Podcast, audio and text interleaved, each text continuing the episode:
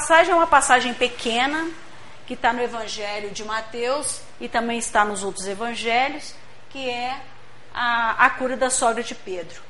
Para esse trabalho, nós estamos utilizando aqui o livro do Cláudio Fajardo, né, que é o filho da Conceição, que é chamado Jesus Terapeuta, volume 1. E também nós estamos utilizando alguns livros psicografados por Chico Xavier, como Vinha de Luz, Segue-me, e é, esses são só esses. E também uma dica preciosa que eu recebi do nosso amigo Aloysio Elias, do Portal Ser, que é meu amiguinho assim no Facebook, no, corta, corta, corta, no Facebook, né? Que me deu uma dica. É por que o Aloysio Elias? Porque ele, né? Ele tem um programa na internet, no Facebook, é, que é o Mildinho, que é o estudo do Evangelho detalhadamente. Então é nessa linha que eu tenho estudado e que eu tenho seguido. Então é, é, o Mildinho não foi criado por ele, nem foi criado pelo Sonoro Abreu, mas isso está acontecendo ainda né, nas várias casas espíritas e é muito interessante. Como vocês estão vendo aqui, a passagem é bem pequena. Ela fala assim: E Jesus, entrando na casa de Pedro, viu a sogra dele jazendo com febre e tocou-lhe na mão. E a febre a deixou e levantou-se e serviu-os. Como que é a técnica do miudinho?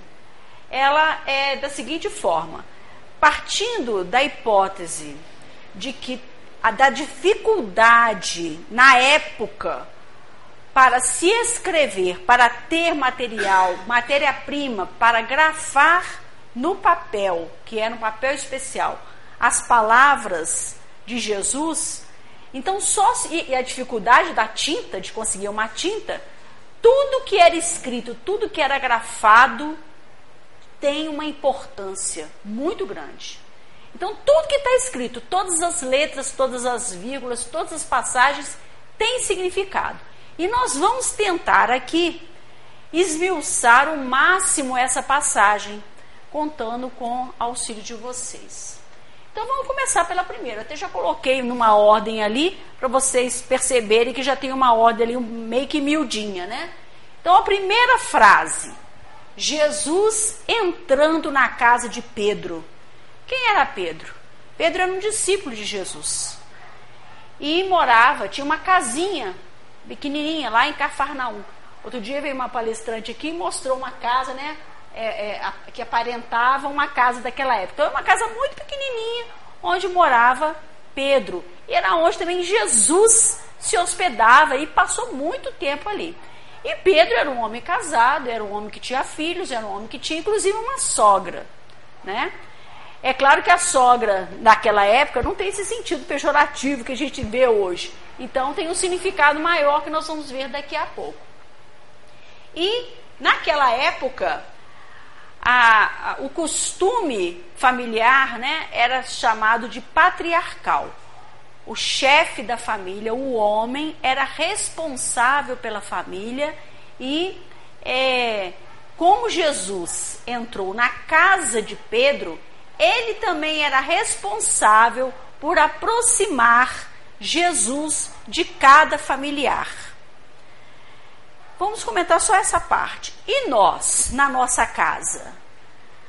Hoje em dia, as famílias não são mais é, caracterizadas como patriarcal ou matriarcal. Na verdade, né, qualquer chefe da família, seja ele mãe, vó, tia, é, pai, pode ser o responsável pela família. Mas, em sendo responsável pela família, será que esse chefe de família está aproximando Jesus dos membros da família? Será que nós estamos trazendo Jesus para dentro da nossa casa? Jesus entrando na casa de Pedro. Para entrar em algum lugar, nós precisamos passar por uma por uma coisa, né? Um buraco na parede chamado porta, né? E na porta nós podemos receber ou nós podemos adentrar algum lugar. Quem será que está entrando? O que será? Quem será que está entrando dentro da nossa casa? quem nós estamos permitindo entrar na nossa casa? Quem ou o que? O que entra na nossa casa? É para vocês refletirem.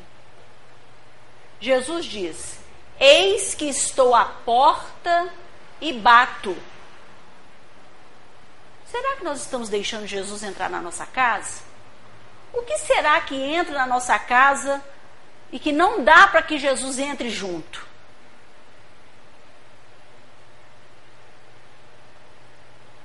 Bom, outra coisa também, quando a gente fala casa nos, nos citados bíblicos, casa significa o estado mental, a casa mental, o interior da pessoa.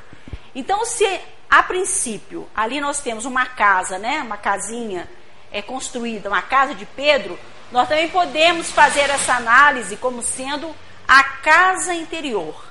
Jesus entrando na casa de Pedro, ou seja, Jesus entrando dentro do seu interior, dentro da sua intimidade. E novamente nós perguntamos: quem nós estamos permitindo entrar em nossa intimidade? Será que na nossa intimidade tem guarida para Jesus? Jesus bate a porta. Tem até uma, uma, uma imagem muito bonita, né, de, de Jesus bater na porta. E essa porta não tem maçaneta do lado de fora. É uma imagem que tem Jesus assim bater na porta, tem uma porta e você não vê a maçaneta, porque a maçaneta só está do lado de dentro. Então vamos refletir sobre isso. E Jesus entrando na casa de Pedro, vamos voltar a falar sobre a casa. A casa é um local dentro que todos nós temos, né? Dentro da qual nós encontramos as nossas coisas mais íntimas. É dentro de casa que a gente chega depois de um dia de trabalho, onde a gente fica à vontade, onde a gente é, é o que é, né? É onde a gente pode chegar depois de um dia é, é, exaustivo, tomar um banho, sentar no sofá, ou tomar um, um café ou, ou jantar e ficar à vontade. Porque do lado de fora nós vemos muitas é, é, diferenças, muitos conflitos, muitos é, é, desafios que nos cansam, nos estressam. Mas quando a gente chega em casa, é diferente. A casa é paz, a casa é intimidade, é tranquilidade, é onde a gente repousa. É assim ou não? Às vezes é dentro do lar que nós vamos encontrar os maiores conflitos, né? Porque se é no lar que a gente tem a nossa intimidade, é no lar também que nós temos uma família. E às vezes essa família, ela não é tão em paz, tão harmonizada como a gente gostaria que fosse. Aí nós vimos aqui, às vezes, né, o, o que a gente gostaria que fosse um mar de rosas é um verdadeiro campo de espinheiros. Aí nós temos aqui uma, uma passagem de em Fonte Viva que fala sobre os parentes. Eu não vou ler não só um trechinho, que fala do, do, da passagem de Paulo a Timóteo, que ele diz o seguinte: Mas se alguém não tem cuidado dos seus e principalmente dos de sua família, negou a fé e é pior do que o infiel. E comenta, sim, que a casualidade não se encontra nos laços da parentela. Princípios sutis da lei funcionam nas ligações consanguíneas. Ou seja, é dentro da família, é dentro de casa que vão se reunir todas aquelas pessoas, todos aqueles parentes, aqueles é, é, irmãos com os quais nós temos que reparar alguma coisa. Não é por acaso que se juntam dentro de uma casa pessoas. Ah, esse aqui nem parece que é da família, é assim. Todos, parentes, sobrinhos, primos, é, é, anexos, né, que chegam às vezes não são nem consanguíneos, mas vivem naquela casa, e todos têm, é, juntam-se em família, não por acaso, tem um, tem um sentido, tem um motivo. E às vezes é uma situação complicada, porque nós vamos recebendo de casa desafetos, é, é, inimigos do passado, pessoas com as quais nós temos que fazer algum reparo, e por conta disto, há sofrimento, há dor, a, a querelas, enfim. no local onde nós gostaríamos que tivesse extrema paz, nós encontramos conflitos. Mas mesmo assim, é o momento, nesse, e principalmente nesse momento, constatando isso, é que nós temos que permitir que Jesus adentre a nossa casa. Muitas pessoas que não é, é buscam o porquê, das, o porquê das coisas, não compreendem o sentido da família, o sentido dos laços consanguíneos, se desesperam, se revoltam, abandonam o lar, ou, ou enfim, agem de forma totalmente equivocada em sentido familiar. Mas, nesse momento é que nós temos que chamar Jesus. Pedro convidou Jesus a entrar na sua casa, porque havia um familiar doente. Tudo bem até aqui, gente? Vocês viram quanta coisa numa frase só? Só no item casa? Então vamos refletir sobre isso, tá? Então o que, que ele viu? Jesus chegou e viu alguma coisa. Ele viu a sogra do Pedro. Só isso, ele viu a sogra. Tá? Então, a sogra, né, como eu já disse, né, na atualidade, é sinônimo de conflitos, né, que a gente tem atualmente, mas não naquela época. Então nós vamos pegar aqui uma, uma, uma explicação psicológica que o Cláudio Fajardo fez aqui no livrinho dele e eu quero que vocês entendam direitinho para que não haja dúvida. E é bem bacana.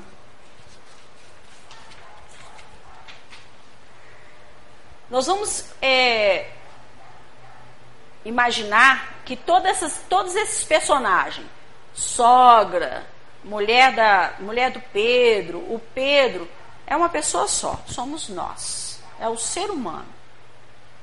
Tá? Então, essa explicação psicológica agora está querendo falar sobre nós. Então vamos lá. Então é uma coisa assim.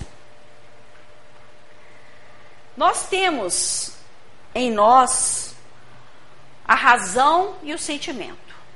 A razão simbolizado pelo elemento masculino e o sentimento simbolizado pelo elemento feminino, tá? E se e temos a sogra, a sogra, ela é a, a mãe da mulher. Então, ela é a geradora do sentimento. Ela é o sentimento uma geração atrás. E se é, a gente está sempre evoluindo, se nós estamos sempre evoluindo, e se uma geração sempre se aperfeiçoa na outra, significa que a sogra é o símbolo dos sentimentos desequilibrados. Porque ela está uma geração atrás.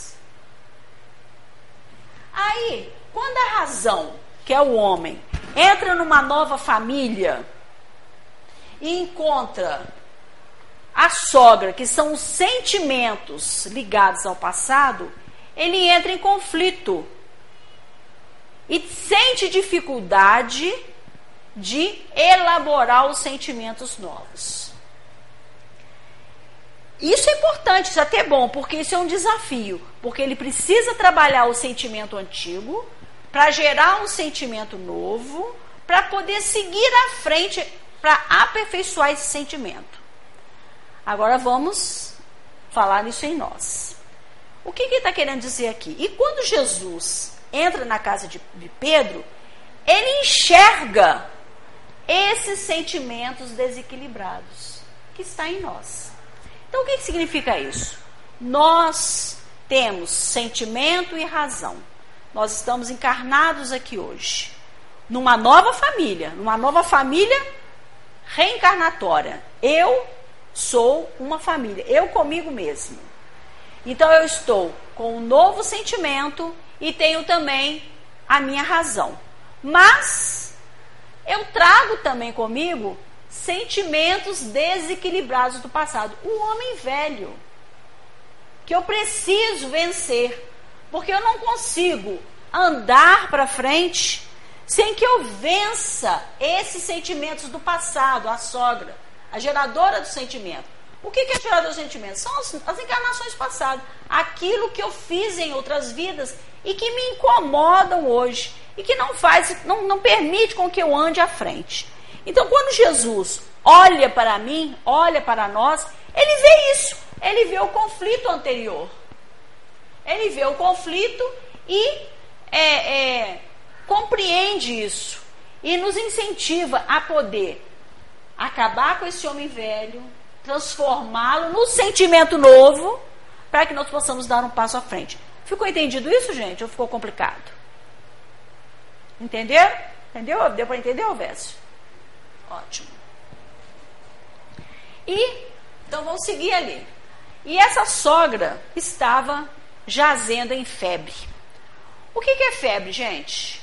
Febre é doença? Antigamente era, né? Porque a gente morria de medo, não podia. Criança ficava com febre na memória, dava antitérmico, né? Toma, tomava, toma antitérmico, baixa a febre, baixa a febre, porque febre é doença. A febre é doença? A febre não é doença. A febre é um sintoma, é um aviso de que alguma coisa não anda bem, tá? Então, quando a gente está com febre, significa que tem alguma coisa, tem uma origem. Essa, essa febre tem uma origem.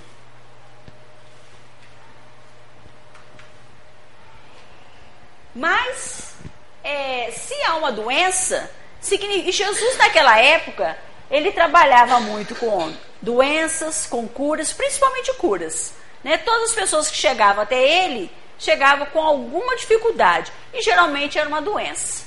Eram cegos, eram estrupiados, eram endemoniados, era é, paralítico, era surdo, era mudo. E a sogra de Pedro também não, não era diferente. Ela estava com a febre, ou seja, ela estava com uma doença.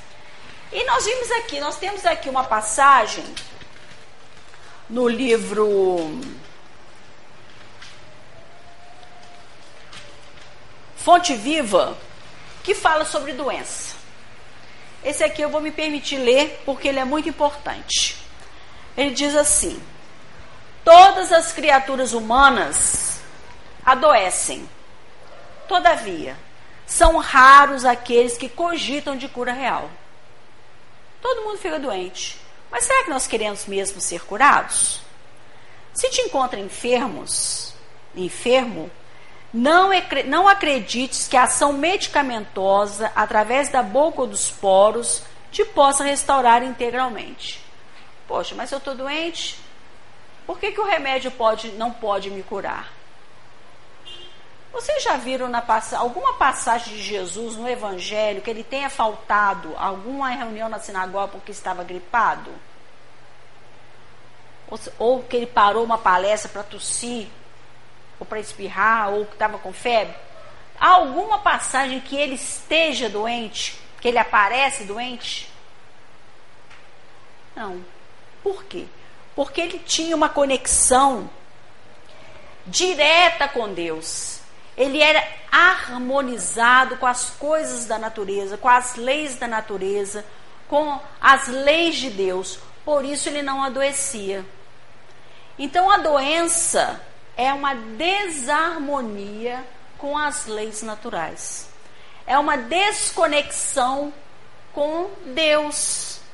Se nós estamos doentes, é porque nós estamos desarmonizados com a lei de Deus. Mas como assim? Claro, se eu é, pratico alguma coisa errada, se eu faço, se eu mato alguém, eu estou doente, eu, eu, eu, eu desequilibrei, eu desequilibrei a lei de Deus, eu me desconectei com a lei de Deus. Então eu fiquei doente. Então eu tenho que reparar isso, renovar os sentimentos para que eu volte novamente a ter saúde. Então toda vez que eu sofro, Toda vez que eu estou em dificuldade, significa que eu estou em desarmonia com as leis da natureza. Os verdadeiros males procedem do coração. A mente é fonte criadora. De que vale a medicação exterior se prossegues triste, acabrunhado insubmisso? Muita gente toma o remédio e não sara. Por quê? porque ele continua com a vibração de tristeza, de depressão, de revolta.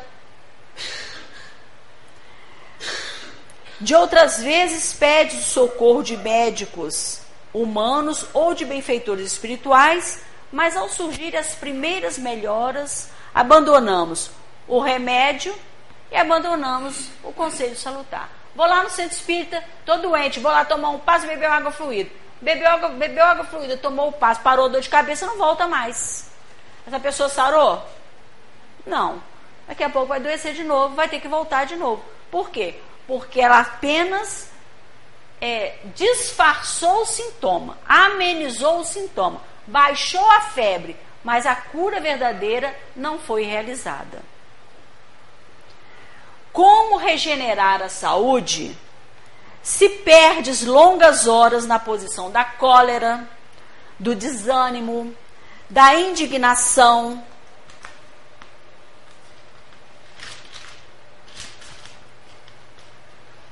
A indignação é, não é ruim, não, mas a indignação diária, eu posso até ter os meus pontos de vista, mas eu não posso ficar parado naquela indignação.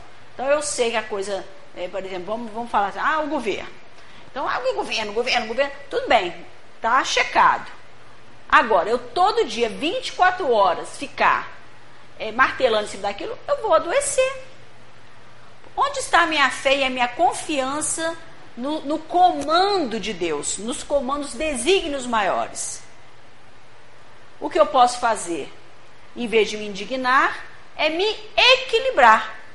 Se eu me equilibro e vivo em paz na pequena política da minha casa, ou do meu local de trabalho, ou no trânsito, eu já estou promovendo a paz. E que falar da maledicência ou da inutilidade com as quais despendes tempo valioso e longo em conversação infrutífera, extinguindo as tuas forças? Então, gente, aqui está falando o seguinte: se eu quero saúde, eu tenho que começar a fechar minha boca, parar de falar mal dos outros, parar de comentar o mal alheio, principalmente nos dias atuais, onde a mídia nos favorece, está ali pesquisando a vida de todo mundo e dando pitaco, nós temos que tomar cuidado com isso. Isso é uma verdadeira inutilidade. Eu lembro do Emmanuel, né? Que o Emmanuel foi um grande estudioso do Evangelho, desde muitos séculos.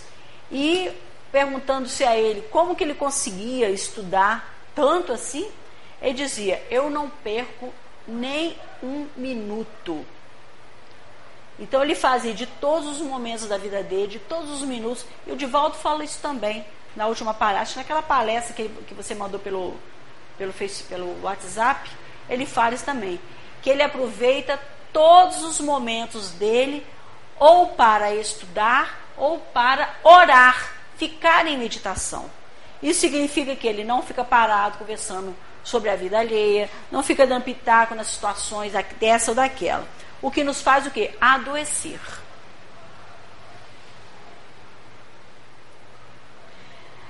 Que gênio milagroso te doará o equilíbrio orgânico se não sabes calar, nem desculpar, se não ajudas, nem compreendes, se não te humilhas para os desígnios superiores e nem procura harmonia com os homens. Por mais que se apressem socorristas na terra e do plano espiritual em teu favor, devoras as próprias energias, vítima imprevidente, imprevidente do suicídio indireto. O que ele está falando aqui? Que por mais a gente pede ajuda ao plano espiritual, mas nós mesmos somos invigilantes no nosso dia a dia, através da alimentação, através da bebida, através dos vícios, através, através do desgaste mental, psicológico no trânsito, no trabalho, não sabendo lidar com as situações. E isso faz com que a gente adoeça e incorra aqui, ó, imprevidentemente sendo vítima do suicídio indireto. A cada vez que a gente adoece por uma é, imprevidência nossa, nós estamos nos matando aos poucos.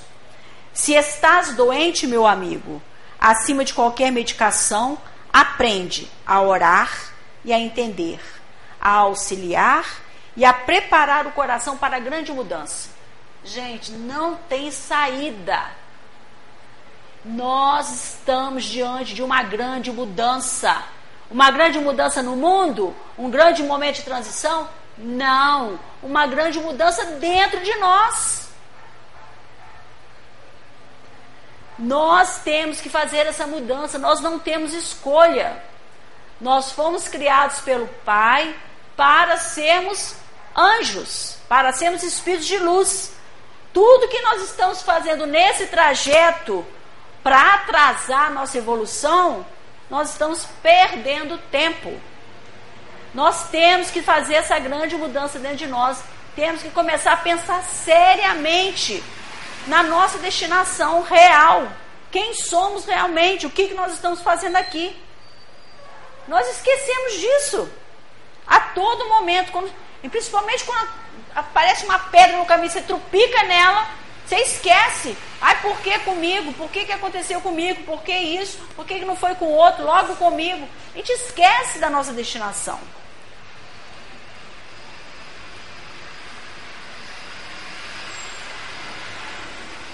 Desapega-te dos bens transitórios que te forem emprestados pelo poder divino. Desapega-te dos bens transitórios que te forem emprestados pelo poder divino, de acordo com a lei do uso. E lembra-te que serás agora, agora ou depois reconduzido à vida maior, onde encontramos sempre a própria consciência. Olha o que está falando aqui, gente. Nada disso aqui é nosso. Nada. Nem esse corpo é nosso. Tudo que nós temos, tudo, foi dado por Deus. É empréstimo que nós estamos usando. E mais cedo ou mais tarde nós vamos ter que devolver tudo para a terra. E nós vamos chegar no plano espiritual apenas com uma coisa, que é a consciência. E é com ela que nós vamos nos deparar. Você, ah, mas vai ter um juiz lá me esperando? Não, é a própria consciência. Eu devia ter feito assim, eu devia ter feito daquela forma, eu devia ter, não devia ter feito daquele jeito. E aí bate aquela vontade novamente de refazer. Ah, mas se eu pudesse voltar atrás, se eu pudesse começar tudo de novo. Interessante que até mesmo na, no, nessa própria vida a gente já faz essas, essas reflexões e pensa assim: puxa vida, se eu tivesse condições de voltar naquele momento, naquele ponto ali, eu não teria feito aquilo que eu fiz. Imagina isso depois de desencarnado. Aqui ainda a gente pode é, é, usar o recurso do, de pedir um perdão, de reparar alguma coisa. Agora do lado de lá não, só em outra vida, né? Aí ele dá uns conselhos aqui, ó. Foge à brutalidade enriquece os teus fatores de simpatia pessoal pela prática do amor fraterno. Busca intimidade com a sabedoria, pelo estudo e pela meditação. Aquilo que eu falei no início, que o Divaldo disse na última palestra. Ele usa o tempo dele para estudar e para meditar. Agora, essa frase é maravilhosa. Não manches o teu caminho. Nós já temos o caminho manchado demais. Olha a sogra, o sentimento passado, o homem velho cheio de sentimentos atávicos, trazidos de outras vidas. Nós estamos conscientes nessa vida. Nós sabemos que nós temos que fazer. Então, não manches o teu caminho. Vamos evitar o máximo de é, é, adquirir mais débitos. Nós podemos fazer isso. Nós somos capazes. Nós já estamos grandinhos. Sabemos escolher, sabemos optar. Sabemos o que fazer. Serve sempre. Você está vendo que a minha mídia aqui é toda artesanal, né? Ó.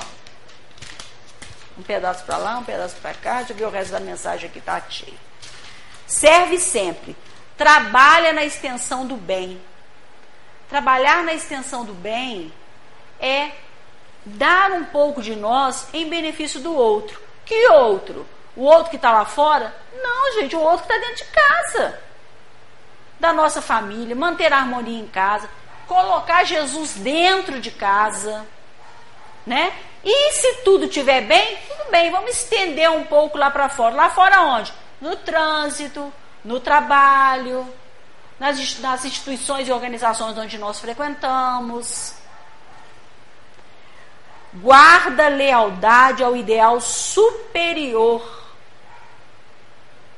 Será que nós somos. Eu, eu, eu acho muito bacana aquela frase que eles colocam no, nos painéis do carro: Deus é fiel. Né? A frase não teria, não teria que ser o contrário. Teria que ser assim: Eu sou fiel. Eu sou leal ao ideal superior.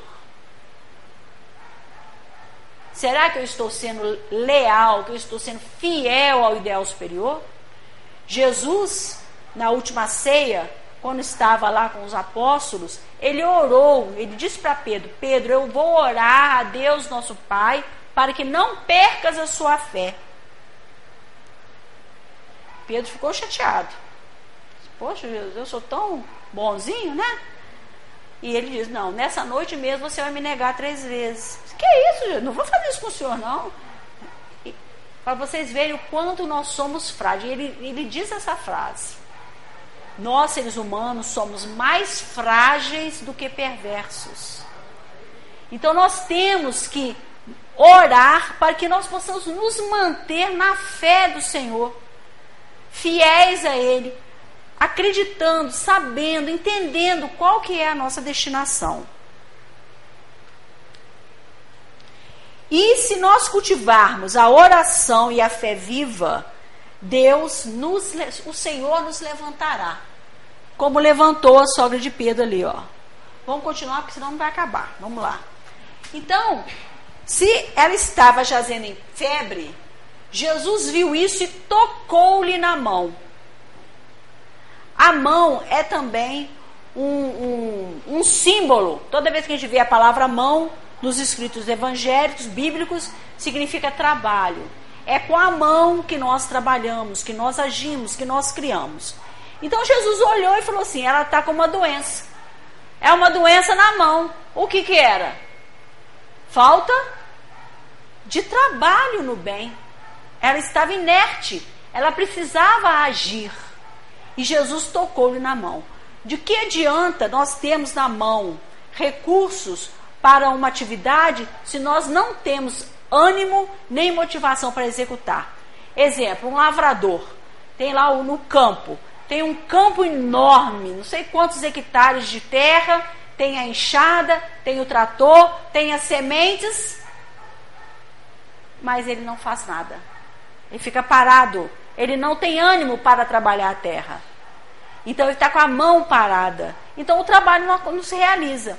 Um escultor tem a pedra de mármore, tem o cinzel, tem a, a, a, a fórmula, a forma que ele quer usar, mas ele não usa nem a, o martelo nem o cisel para dar forma àquela matéria-prima, transformando numa obra grandiosa. Nós temos o Espiritismo, nós temos o Evangelho, nós temos o conhecimento. A gente vem na casa espírita, a gente recebe o passe, a gente recebe a água fluida, a gente recebe a orientação. Aí a gente chega em casa e encontra o que na casa? Conflito, filho agarrado no celular 24 horas, esposa para um lado, marido para o outro. Aí nós temos todo essa, esse material nas mãos, a gente chega em casa e faz o que com isso? Nada. Então nós estamos o quê? Com problema nas mãos. Nós não estamos trabalhando conforme Jesus gostaria que nós trabalhássemos. E Jesus detectou isso.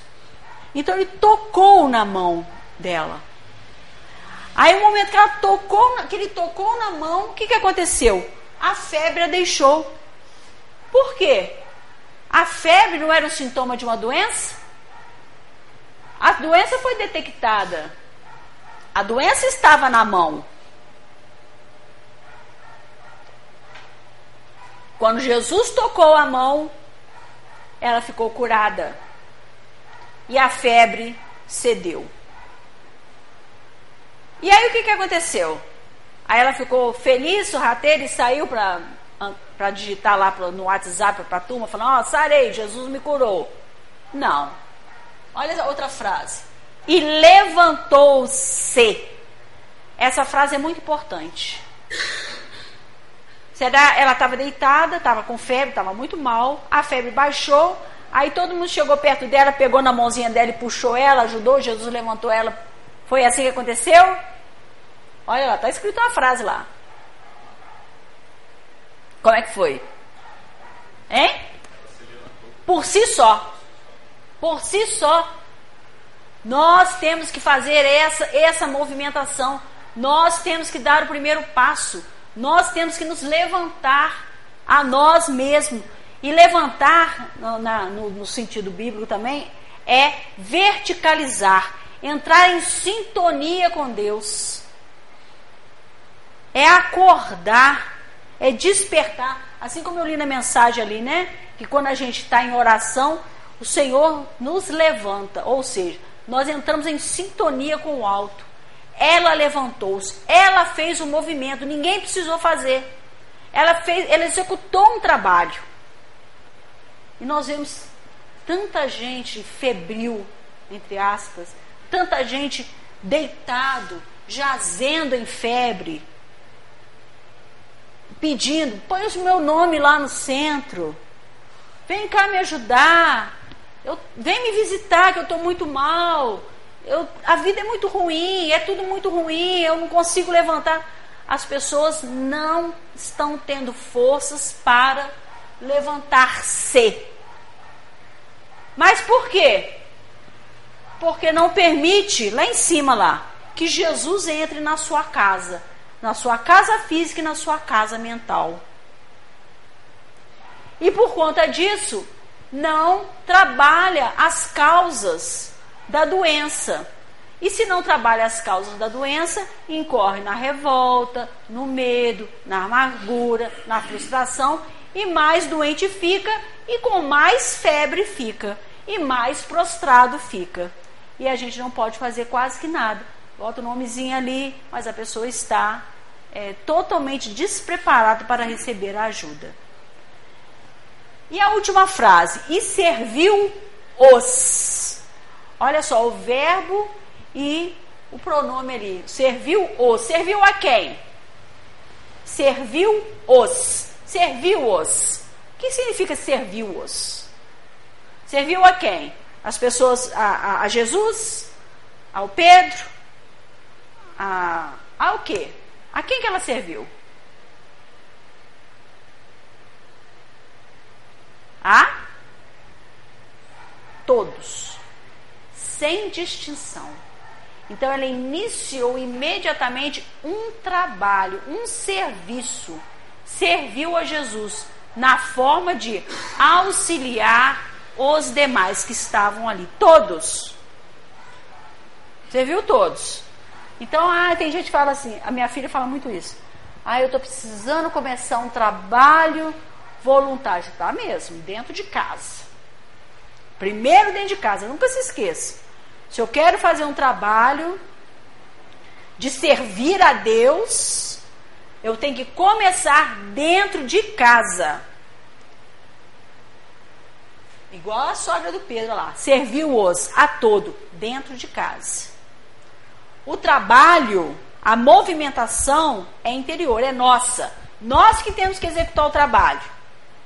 Nós que temos que levantar, nós que temos que nos reformar intimamente, nós que temos que dar o primeiro passo, nós que temos que nos elevar e, e, e trazer Jesus para dentro de casa.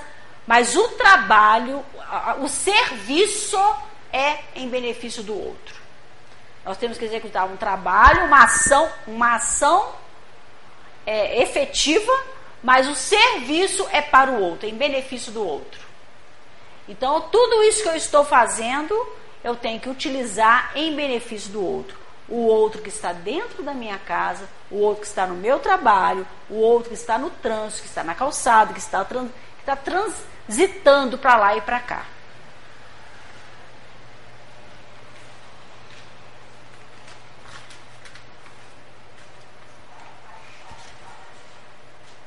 Eu acho que acabou. Pera, deixa eu só deixa eu dar uma, uma, mais uma checada aqui.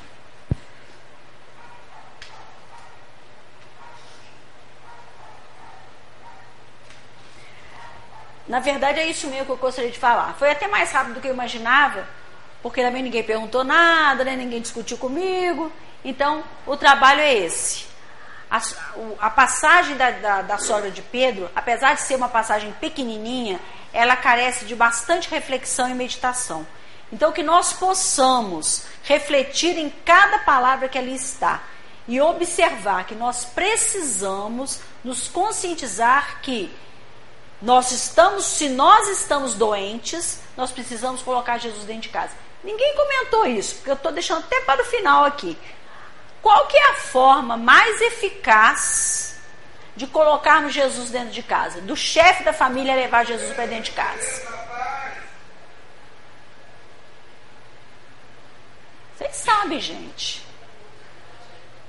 O culto do evangelho no lar, né? Então, fica para esse final de trabalho uma forma eficaz de colocar Jesus dentro de casa. Nós, como espíritas, nós temos, nós temos a obrigação, nós temos é, é, o, o dever de instituir em nossos lares o culto do Evangelho no lar. 15 minutinhos, 10 minutinhos, juntar a família, ou, ou quem quer que, que, que queira participar, ler um livrinho, ler o Evangelho, colocar uma água e falar de Jesus ali. Nós estamos errando se nós não estamos levando Jesus para dentro da nossa casa. Se nós não estamos compreendendo o nosso familiar. Se nós estamos permitindo que dentro da nossa casa entre outras coisas que não seja Jesus. Né? Nós não comentamos isso lá no início. Mas existem várias portas muito perniciosas que atrapalham e desequilibram a nossa vida. Então vamos tomar bastante cuidado com tudo isso que nós estamos colocando dentro de casa, com o que nós estamos é, falando, agindo, como nós estamos sendo como espíritos eternos que ainda não estamos acreditando que nós vamos ser anjos um dia. Esse, esse é o recado, recadinho curto mas espero que vocês tenham gostado. E se alguém quiser comentar alguma coisa ainda, então, tem, tem tempo ainda, ó, tem uns 10 minutinhos. Nada? Hum.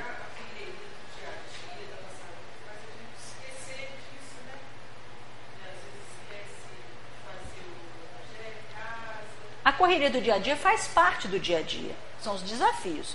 Eu ando aqui no bairro aqui, eu fico apavorada, já não estou tão acostumada, né, com tanto bagunça, tanto barulho. E eu vejo que as pessoas estão realmente correndo para lá, para cá, para lá, para cá. Mas precisa, precisa desse tempo, na hora que entrar em casa, ter um tempo para meditação, ter um tempo para reflexão, parar, acalmar o espírito e refletir. Isso que nós estamos fazendo aqui agora, quer dizer, todo mundo aqui chegou do trabalho, né? E teve um momento para vir à casa espírita para ouvir alguma coisa, né? Para poder compreender. Então, isso é bom. Isso é um momento de reflexão. Então, se todas as pessoas fizessem isso, o mundo seria até melhor. Meditar um pouco. Por que, que eu estou correndo tanto? Então, porque eu preciso ganhar dinheiro. Tudo bem, preciso, preciso sim. Mas eu tenho também que dar prioridade a outras coisas. Não posso, não posso esquecer. Não posso esquecer. Você está um, tá com um reencarnante aí dentro agora. É, como é que você vai criar essa criança? Para o mundo? É para o mundo. Mas sabendo, sabedor que ele também é um, um espírito eterno, que ele tem uma missão. Então nós não podemos esquecer desses detalhes, principalmente nós espíritas. Se nós não agirmos como espíritas, imagina os demais que estão lá fora. Como que é a situação? É conturbado demais. Então nós temos que fazer a nossa parte. Colocar Jesus dentro de casa, deixar que dentro da nossa casa entre só coisas boas, é, é, observar a nossa relação com Deus, como que a gente está enfrentando as dificuldades do dia a dia, as doenças, os desafios, as dores, né? Porque nós não sabemos aonde a vida vai nos levar. Existem coisas que estão fora da nossa cogitação. Para que, que nós estamos sendo preparados? Quais são os desafios que nós vamos enfrentar? Então nós temos que nos preparar. E com certeza tudo que a gente vai passar, tudo que a gente está passando, é para o crescimento. É isso que a gente tem que conscientizar e, e, e caminhar com coragem, com coragem, com força, com confiança. Não é isso? Não podemos esquecer disso.